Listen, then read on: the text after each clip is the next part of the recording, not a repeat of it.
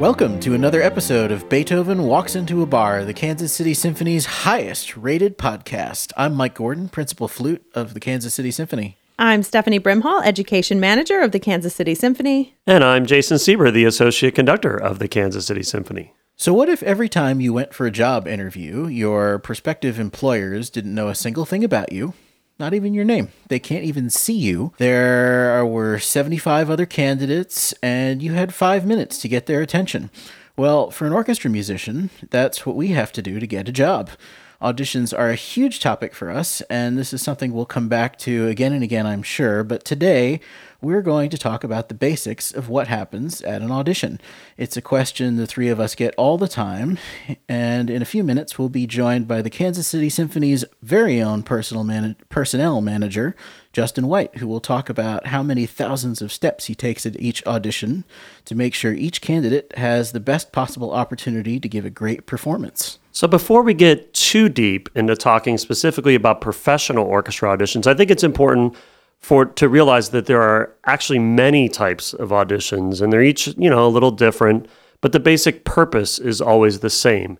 In any audition, the whole point is to kind of get a snapshot of someone's current ability level, their skill, and their potential for what they can bring to an ensemble, whether it's a band, or an orchestra, a choir, or a solo uh, situation, a music festival. It could be so many different things. There are lots of different types of auditions that are pre professional, for instance, like youth orchestra auditions.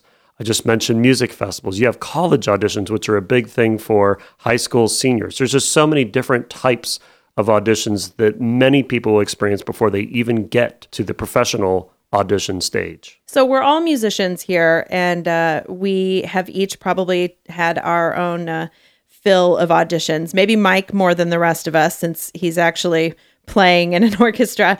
But do you guys have any particular memories from auditions that kind of stand out in your time coming up? I don't know if I have one myself. I mean, I remember taking many auditions as a kid and always being nervous for them.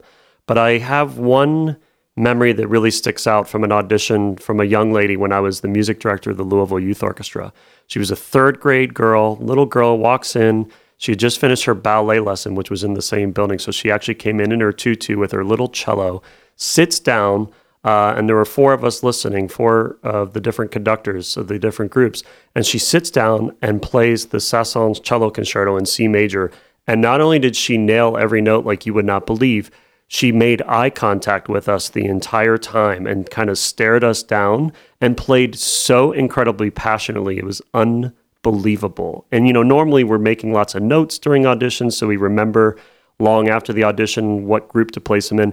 And I just remember the four of us just sat there with our jaws on the floor for seven or eight minutes as she played, and no one wrote a single thing. And when she walked out of the room, I remember crying. I was so moved by her performance and one of the uh, other judges wrote "Sweet Mother of Pearl" with like 20 exclamation points on his sheet, and none of the rest of us wrote anything else. So Anne, and now she just finished uh, Juilliard uh, as a cellist. She got to perform with the Juilliard Orchestra, uh, the Elgar Concerto with Alan Gilbert, recent music director of the New York Phil. So I was proud of her then, proud of her now. I wonder if she she probably wasn't wearing a tutu when she uh when she did that last performance. I bet. I, I hope not, although I'm sure she's still dancing. She was an amazing dancer too. So, and if you're listening, hope you're having fun out there. that, that's awesome. So yours was a kind of how to do it. Uh, my my example is a what not to do moment, and um, I don't know, Mike. You might know this person, but I'm not going to use names.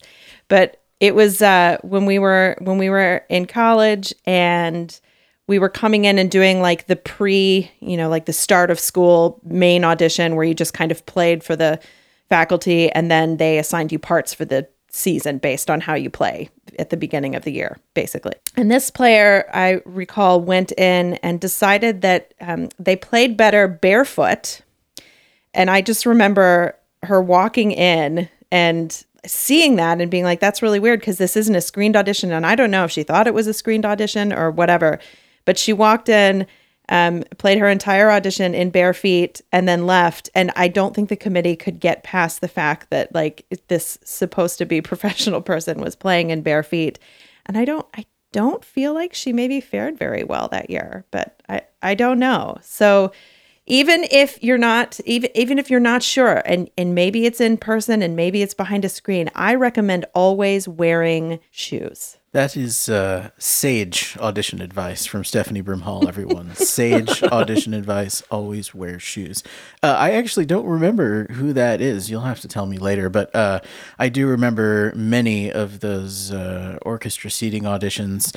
And actually, my my memory that I wanted to share was from my very first professional audition. And the Kansas City Symphony was not my first professional audition. There were several that came before. And the first one I went, and I didn't quite know what to expect. And I was nervous, of course, and, you know, everything was unfamiliar. And they took me uh, at, at my time. The audition portion actually happened for the preliminaries in the in what would have been the what was the concourse area of the hall. They sort of sectioned off an area of the concourse uh, where the auditions happened, and uh, on the preliminary list they had uh, Brahms' Fourth Symphony as well as Brahms' First Symphony. Very common flute excerpts, and they said the prelim list was going to be you know Brahms four and then something else and then something else and then Brahms one. And the uh, proctor at the audition when I went in said, "Okay, we'll hear Brahms first. And I thought, "Oh God, what's I know Brahms four is supposed to be first, but are they changing this up on me? Do they want to hear Brahms one first, or is it Brahms four? And I didn't know what to do. And they always tell you at an audition, you're not supposed to speak directly to the committee because then they might know something about you. If you're a man or a woman, or if it's somebody they know, they'd recognize you. So the procedure, and Justin will undoubtedly tell you about this later, uh, is to whisper to the to the proctor a question, and the proctor will relay that to the committee. So I whispered to the proctor, I said, "Do you mean Brahms fourth first or Brahms first first? And she didn't quite hear me. And then there was confusion, and I was no. And anyway, so I played my Brahms once I figured out that it was Brahms fourth first, like the sheet said, and I was totally distracted. And the rest of the audition was a complete flop. And I flied, I flew across the country for you know to do that for five minutes, and that was it. So was Brahms first fourth then? If Brahms fourth was first? Brahms first was fourth, and Brahms second was twelfth, and Brahms Wow. third was it was uh, it's all a bad distant memory. Okay, so that's a little lay of the land about auditions, but uh, you're all grown up now and you want things a steady paycheck, health insurance, maybe even a retirement plan. Uh, it sounds like what you really want is an orchestra job. And if you want that, you have to take auditions, professional auditions. These aren't just the. Uh, the orchestra seating auditions that uh, Stephanie had in uh, in college, and myself as well, actually. And um, there are a few things you should realize that uh, auditioning actually is an incredible investment, not only in time and effort, but in money too for uh, aspiring musicians. Uh, musicians pay their own way to get to auditions. They have to make time out of their schedules. Sometimes give up paying work to go take auditions, in addition to paying, uh, you know, room and board, food, travel. There, uh, there are no fancy corporate headhunters in the music world seeking out qualified flutists for their orchestra. Uh, we we have to come to them. Uh, I wish that were the case, but uh, sadly it's not. And you know, then you you travel to some city that you're probably uh, unfamiliar with. You don't know where to go. Sometimes you have a rental car, but that costs more money. Sometimes you don't. You're dealing with public transportation. Things aren't running on schedule. Uh, you show up and they tell you you're going to play at noon, and you might not play till three. Or you show up at noon and they tell you at twelve oh five, hey, it's your time, and you're not ready uh, you just don't know what's going to happen and then you have to go on stage and you have to walk up six flights of stairs and you're out of breath and then they tell you to play afternoon of a faun and you fail and they say thank you i'll see you next time. And it's just it's incredibly stressful. And uh yes stephanie is laughing. Mike, I feel like you need to take a breath. You're like reliving just like oh i'm having flashbacks. Just for everyone's benefit i'm sharing my flashbacks so my- Basically, what Mike is trying to say is that auditions are a piece of cake. Oh, They're the easiest thing you can do. It's like yeah, it's like riding a bike. It's great. My point. Thank you for interrupting my flashback. is that uh, here at the Kansas City Symphony, I'm very proud to say that we keep all of that to an absolute minimum. And uh, there is one person who deserves a lion's share of the credit for that, and that is our personnel manager, Justin White, the one and only. And among his many duties uh, outside of auditions, uh, one of the most important jobs that he does is uh, organizing and conducting auditions. He communicates with the candidates uh, before the audition to provide them with all the information they need, answer questions, help them in any way that they need. And uh, then when they're uh, actually here for the audition, he uh, also uh, make sure that everybody gets uh, the most fair hearing they possibly can. He makes sure everybody is as comfortable and as calm uh, and as prepared for that moment as they can possibly be. And no one does it better than Justin White. So, welcome, Justin White. Thanks so much for joining us today. Thanks, Mike. Thanks for being. Thanks for inviting me to be here, and also thanks for making my job sound harder than it really is. I think it is hard, actually. you should go to more auditions and see how the rest of them do it. You know, I'd love to, actually. I'm, I'm actually interested in that.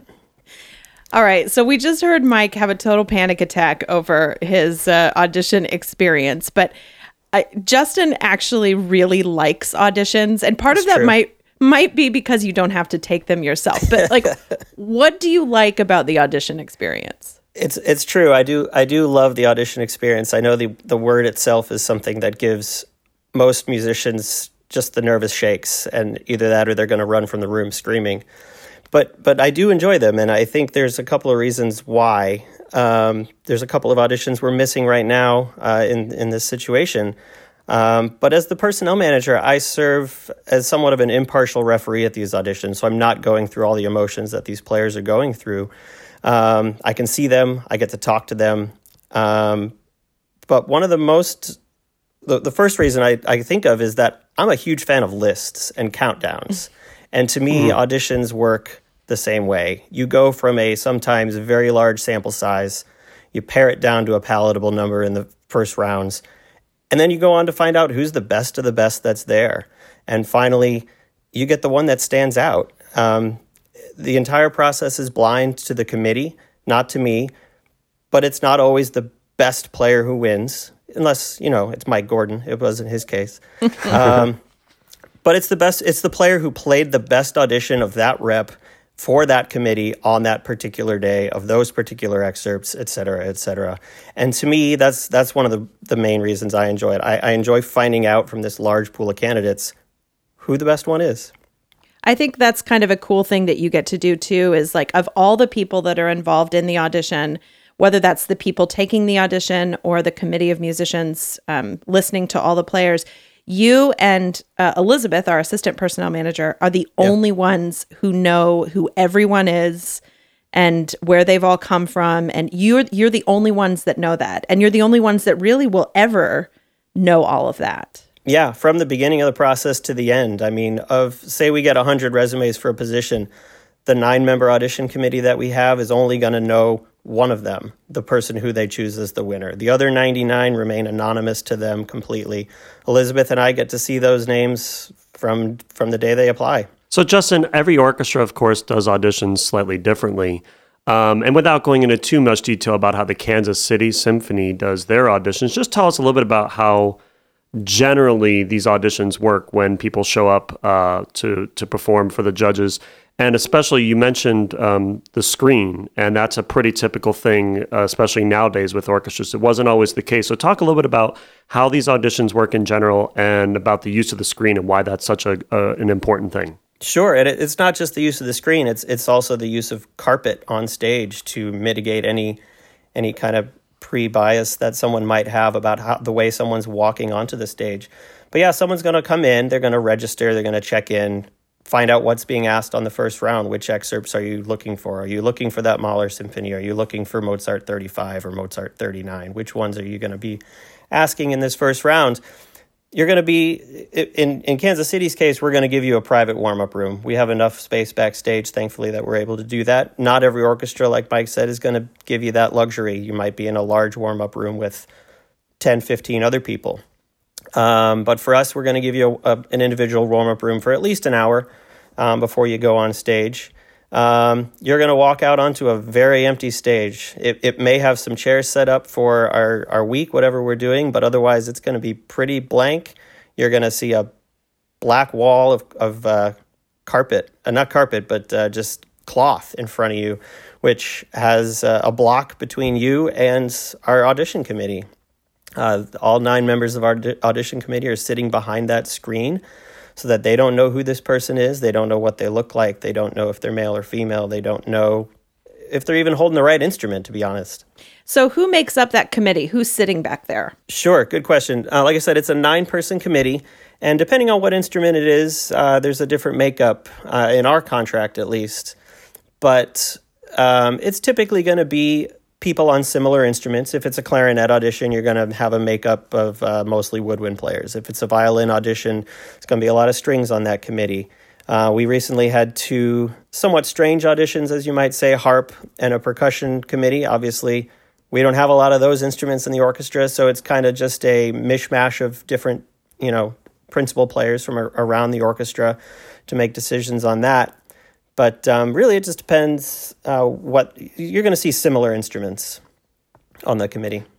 Do you find that some musicians really have a hard time playing for a screen? Because as musicians, it's all for us. It's all about communicating, and it's all about making music for people. And it has to be intimidating to not only walk out on a big stage, but then to have to play and not be able to see a single person that you're playing for. Do you ever find that some people are really good at that because they're able to block out uh, other people, and other people have a hard time because they're not able to connect with other people. I th- I think so. I think you know, as musicians, you're used to practicing by yourself to begin with. So I, I don't I don't know. Uh, I didn't take a whole lot of auditions myself as a musician, but one thing I know that throws a lot of people for a loop for us is just the the beauty and the fantastic sound quality of the hall. That's that's one thing that that I really see throwing people for a loop. The the instant I open the door, they're looking around, they're seeing the organ, they're seeing the this the the seating all around the stage, and they're just in awe, really. And you know, then they ask if they can play some test notes to see what the hall sounds like, and they play a note, and it, they just their eyes widen, and they're just amazed by the beautiful sound that that the hall helps them create, and it's it's just an amazing thing. I don't know if the the singularity of themselves being the only person there matters as much as that. I think one of the hardest things about that that I remember from auditioning is just that, you know, as young players, you assume that when you're playing for a normal audience, they're there rooting for you, they're supporting for you, they they want to enjoy what you're going to do and that, you know, that lifts you up, that gives you energy. When you're in an audition, it's actually still true, but as the player, you feel like they're there just to judge you and to look for a reason to eliminate you and and that you know kind of hinders uh, your ability to really get into a performance. And i think the people the people who can approach that uh, positively and by the way i'm not necessarily one of those people um, uh, you know will do will do really well consistently. The people who who can't get past that, I think really struggle even when they're incredible players. And I've I've seen it happen uh, now from both sides of the screen many times.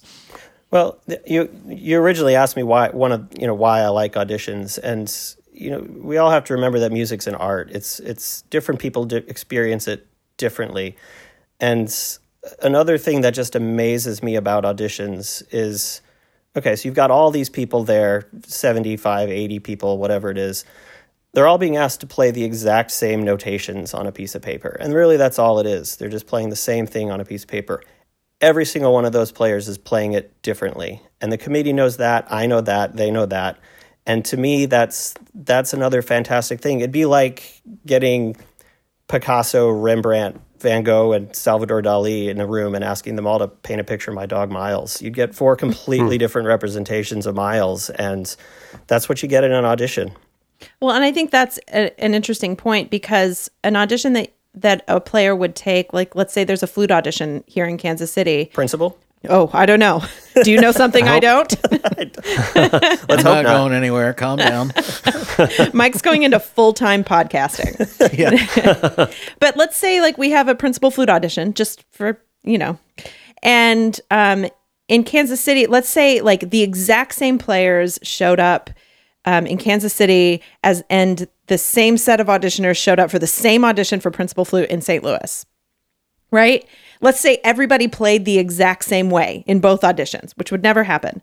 But very likely the committee would pick two different players because orchestras themselves are looking for a specific sound that the orchestra likes that would fit well within the section, that would fit well within the, you know, in that case, the woodwinds. Um, so, it, you know, it's not even necessarily, you know, the very best player is going to win. It's the very best player for that given orchestra in that given scenario. And that's just like, it blows my mind. Like, the possibilities of who can get hired and how really unlikely it is that you're going to get hired at any of those auditions. I think one of the things that's really interesting to uh, to be aware of is you know you could have the best player in the world and you hear them and they're just not right for the particular position that that you're hiring for at that moment. And on the committee side, you know, we have a lot of discussion about players, especially later uh, as the audition goes on in later rounds. We have a lot more discussion as we're kind of winnowing down to the last few. And uh, as Justin said, you know, me being a woodwind player, I'm mostly on woodwind committees, uh, but occasionally I'll be on a string committee or I've done a percussion audition in the past.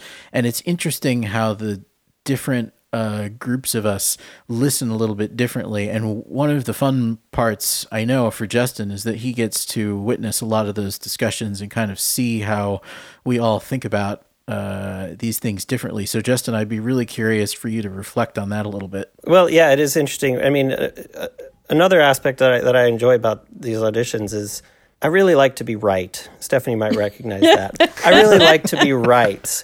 And so sometimes I even pick a pick a horse before the audition even starts just based on their resume. And it's really fun to watch that person go through the process and hear what the committee thought about that person's playing or what they're listening for. You know, and it's a funny thing how much more the word intonation gets brought up in woodwind auditions than it is strings or or brass. Oddly enough, um, mm. and and maybe that's a function of that's where the the, the tuning starts with the oboe, but um, they're much more honed in. I feel like on the intonation aspect of things. Maybe that's because the brass just never play in tune. Is that what it wow. is? no, it's I'm not going to suggest that. I was sitting here quietly, and then I was being there. good myself. I was really behaving. I Maybe do I'm want to just say comparing it to percussion auditions where intonation isn't a thing. It's not a thing. I do want to say, Stephanie, you did bring up a, a really good point a few minutes ago, which was that you know different committees are listening for different things, and that each orchestra, as you said, has their own sound and there's a long, rich history and tradition for each orchestra. The Cleveland Orchestra plays differently than the Chicago Symphony. Um, they play different than the Philly Orchestra, especially when it comes to string sound. And it, a lot of that is cultivated by the conductors that came, you know, 30, 40, 50 years ago the Eugene Ormandys, the Leopold Stokowskis, uh, the George Szells.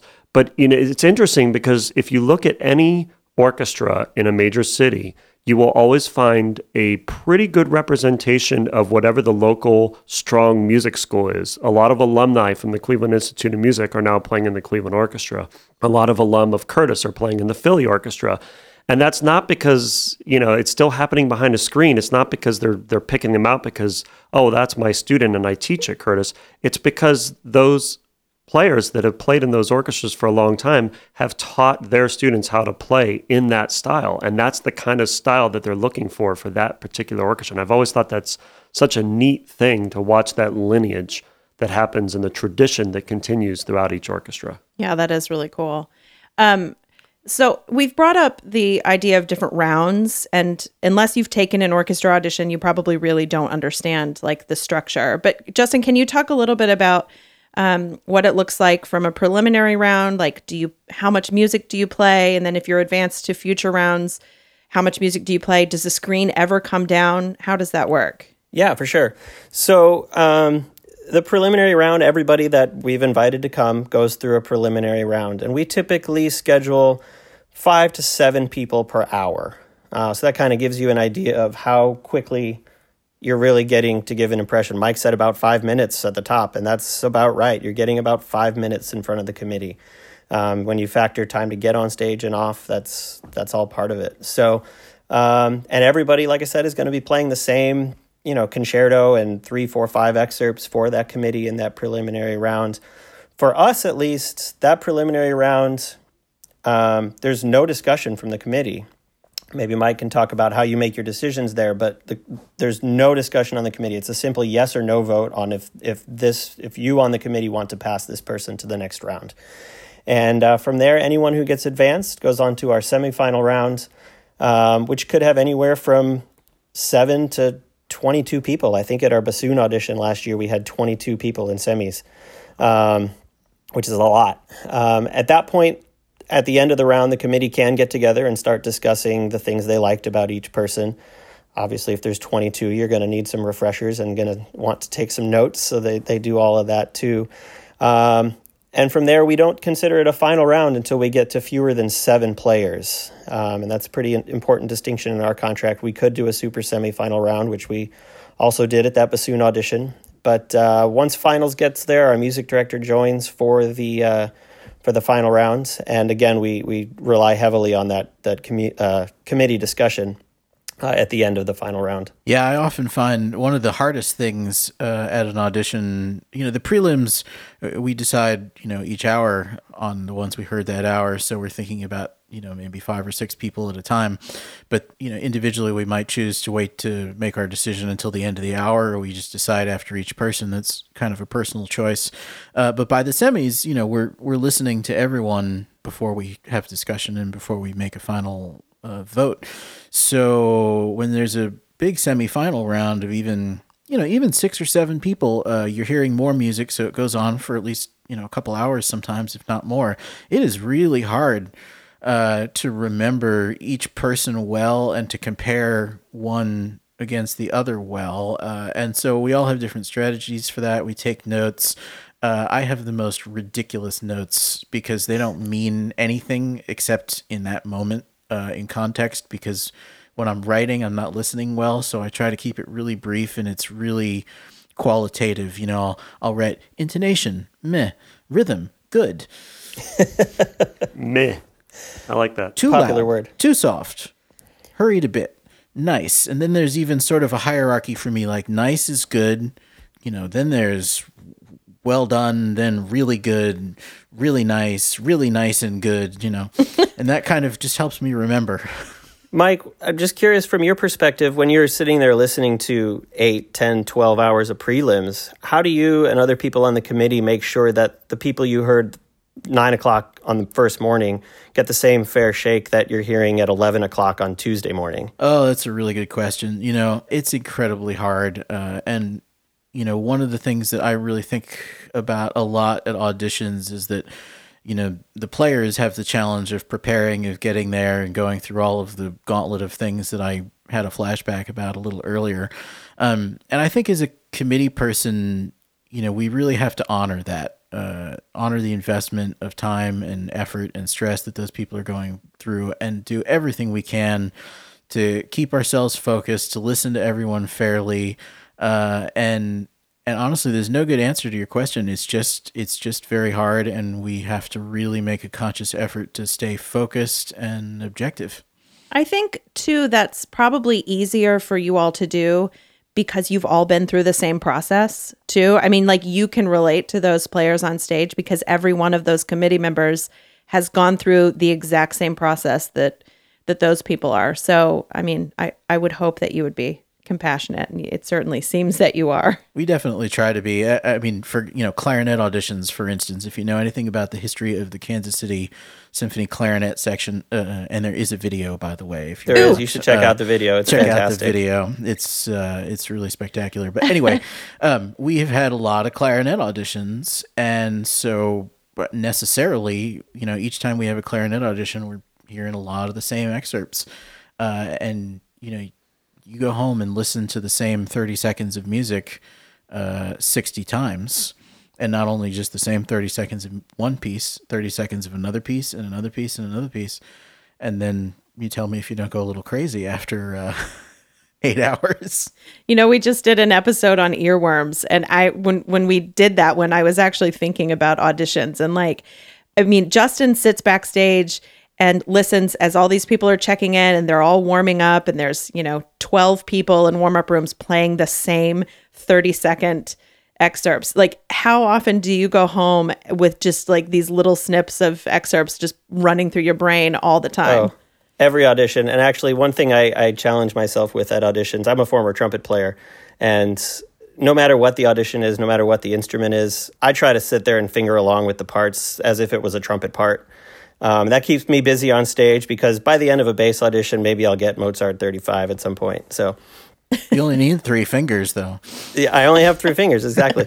Um, at some, yeah, at every audition, I go home whistling whatever the the piece is. Now, Justin, a big part of what you do, of course, is running back and forth, getting everyone organized, making sure that everyone gets a fair shake and that everyone feels as comfortable as possible, all the candidates. But is there really is there something that you also do in your job at auditions that would translate into finding the best musician for the job? I mean, obviously the committee is picking, but is there anything that you're thinking about? I mean, obviously you're not trying to help anyone more than any other, but has there ever been anything from your job that you've realized I'm doing as much as I can to set these people up for success that we haven't talked about yet? Well, I think we're the first person from the organization they might see, and Elizabeth and I. Um, sometimes we have a musician backstage helping us check people in and randomize the order and all of that stuff. Um, but we just have to be pleasant, I think, and make them feel good about wanting this job. Um, we talk to them a lot as they're walking to practice rooms or walking on stage just to let them know about what it's like to be a musician here the the you know all the various types of repertoire that we do playing ballet opera music uh, classical movies everything we do.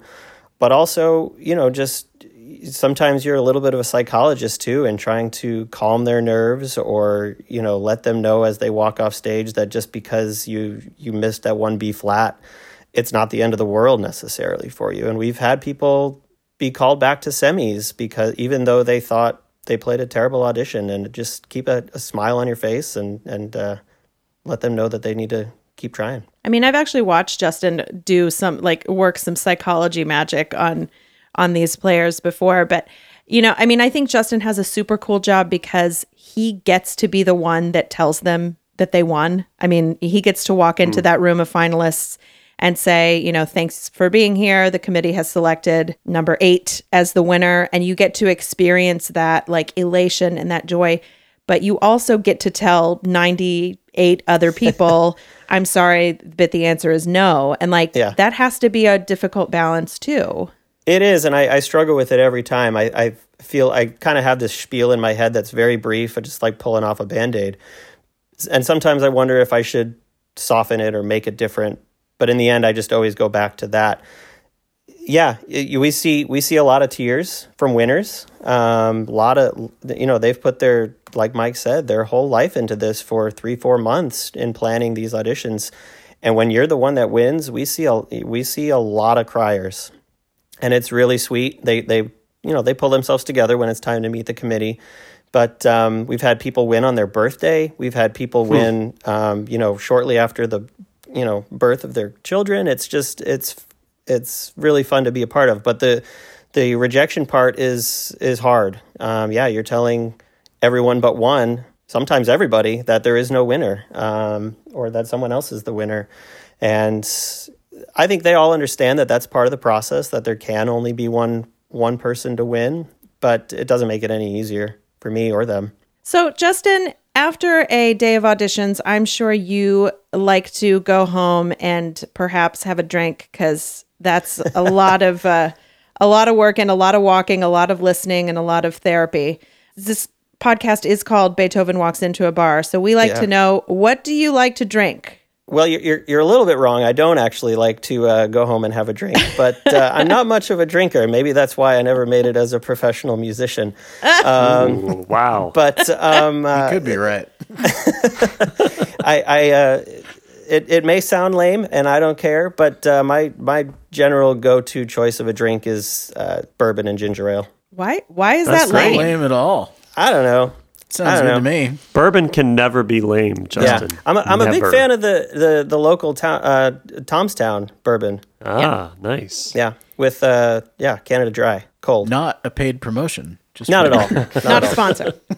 so also Beethoven walks into a bar. If you could sit down at a bar with your bourbon and ginger ale and sit down with Beethoven, is there anything you would want to ask him? You know, I deal a lot in particular instruments and, you know, instrumentations. And Beethoven was writing at a time where instrumentation wasn't as big of a thing as it has become since. I think I'd be curious to know kind of which instruments he knew of at the time had the best potential at, oh. you know, to be more of a contributor to orchestral music. Good question. If only Beethoven had a tuba. Right? Man, he would have gone or an crazy. accordion, who knows? Yeah.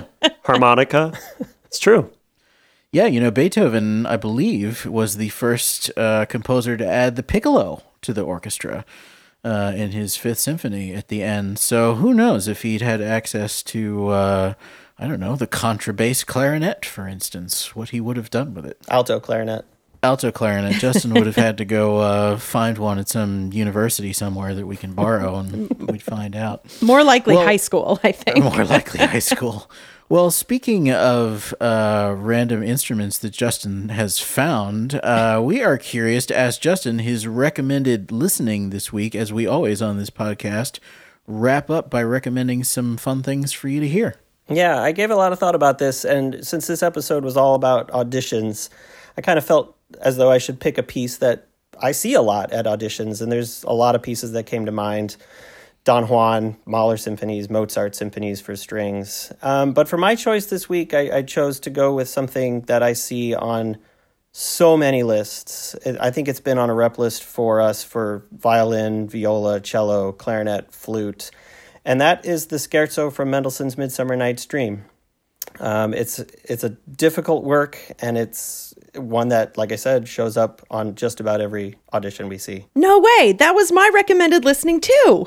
it was. Well, as a clar- as a clarinet player, I wouldn't expect anything but. it's I, funny. I sometimes I sometimes feel like I can pick the winner of a clarinet audition based solely on that excerpt. I think that's what a clarinet committee does is they just listen to the Mendelssohn Scherzo and they listen to whether you're doing it at 84, 88 or 92 and uh, then th- that's how you choose. There's no other way to pick a clarinet winner. There's one single three eight bar of all rests that I can if that's if that's in time uh, if they're in time coming out of that they, they're gold. So my recommended listening, I actually am putting two recordings of um, Mendelssohn's Scherzo from A Midsummer Night's Dream on my recommended listening list. One of them is slower than the other, um, but only slightly. But I I wanted to draw out the the idea that like just a small difference in tempo in an audition can make a big difference. Well, I always remember being told as a student never to play Mendelssohn Scherzo so fast that you'll tick off a clarinet player on the committee. So That was that is exactly right. so let's see. Wear shoes and never go too fast on Mendelssohn Scherzo. You know, I actually wanted to address the shoe wearing thing there, Stephanie. You'd be surprised how many auditioners we see not wearing shoes. But there's a screen up. And carpet. Wow. Well, of my recommended listening this week is audition related as well. I have many memories of playing uh, Saint-Saëns Carnival of the Animals, uh, the Voliere or aviary movement. And uh, there's a beautiful recording of that on YouTube with Emmanuel Pahud, which is basically my one and only uh, flute hero. No, that's not true. I have other flute heroes, but he is someone who I just admire incredibly, and you should listen to his recording of Voliere from Carnival of the Animals. Well, Mike, you are my flute hero, but uh, my piece has nothing to do with flute. Um, this week, we were supposed to have performed the great film The Red Violin with an amazing score by John Corigliano. And Joshua Bell, the world renowned violinist, was supposed to join us uh, to perform the entire movie with us. And Corigliano wrote the Red Violin Chaconne as a concert piece for violin and orchestra. And there's a great recording with Joshua Bell and the Philharmonia playing it with Esa-Pekka Salonen uh, conducting. Check that out as well. Next week was supposed to be the Kansas City Symphony's largest event of the season and one of our favorites, Celebration at the Station. And while we're unable to bring you that concert live this year because of the stay at home order, we are very excited to be joined by special guest Tim Donnelly from The Resilient as we talk about the healing power of music and we honor our men and women in the armed forces. That'll be next time on Beethoven Walks into a Bar.